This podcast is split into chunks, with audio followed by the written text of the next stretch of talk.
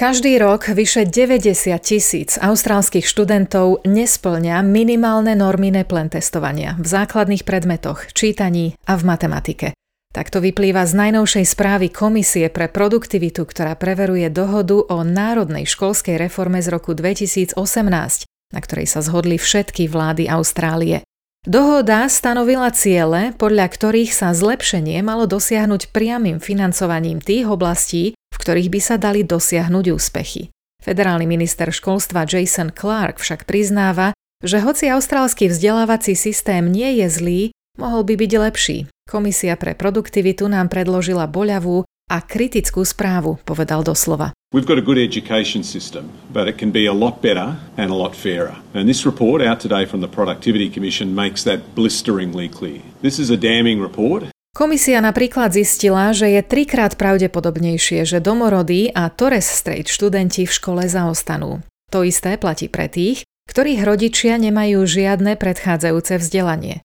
Nechcem, aby sme boli krajinou, kde naše životné šance závisia od toho, kto a čím sú naši rodičia, kde bývame alebo akú farbu pletí máme. Žiaľ, teraz to tak je, kritizuje rastúcu nerovnosť minister školstva. I don't want us to be a country where your chances in life depend on who your parents are, where you live, or the colour of your skin. But we are now. This report tells us that. And at the moment, we don't have the real targets, or more importantly, the real reforms to help us to fix that. Podľa prezidentky Austrálskej vzdelávacej únie Coriny Haythorpe je problém v nedostatku financií. Existuje podľa nej priama súvislosť medzi dosiahnutým vzdelaním našich študentov a spravodlivým rozdelením peňazí. A vyzýva na preskúmanie dohôd o financovaní štátnych a súkromných škôl. It is not surprising that student outcomes are going backwards in terms of key indicators. There is a direct link between the educational achievement of our students and equitable distribution of funding. And Australia has a deeply inequitable funding model which has denied public schools the funds that they need to educate our children so that they can achieve high educational outcomes. Má tiež obavy z nedostatku učiteľov a poukazuje na odporúčanie komisie ohľadom ich lepšieho ohodnotenia. Pripomína, že učitelia majú stále viac povinností a navyše od nich očakávame, aby sa zvlášť venovali zaostávajúcim študentom. We are seeing excessive workforce shortages across the nation. We have escalating workloads and we have students from particular equity cohorts that we know need additional help. That's the difference that school funding can make. Federálna vláda už začala riešiť nedostatok učiteľov na vidieku. Pred pár dňami oznámila, že učiteľom, ktorí 4 roky vyučujú v odľahlej komunite, vymaže ich študentský dlh. Očakáva sa, že to ušetrí v priemere 35 tisíc dolárov dvom tisíckam okamžitých príjemcov a ďalším 500 stovkám učiteľov, ktorí na to budú oprávnení v roku 2024.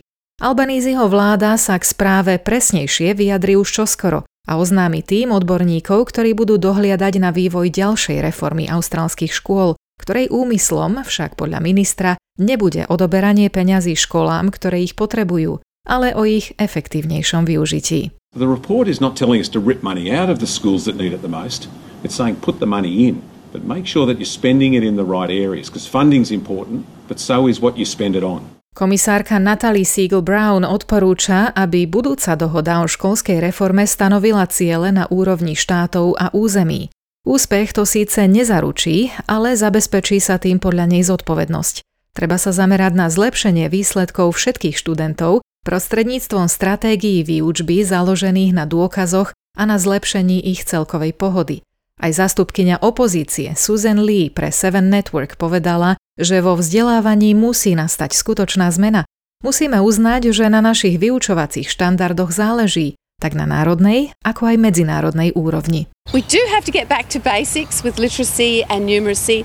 We do have to support our teachers. We do have to support our kids. And we do have to recognise that our education standards matter both nationally and internationally. Ako uzatvára Samantha Beniak Brook z SBS News, ministri školstva jednotlivých štátov sa stretnú na budúci mesiac, aby prediskutovali ďalšie kroky. A teraz už k dianiu na Slovensku. Pravidelný súhrn správ pripravila Michaela Mecková.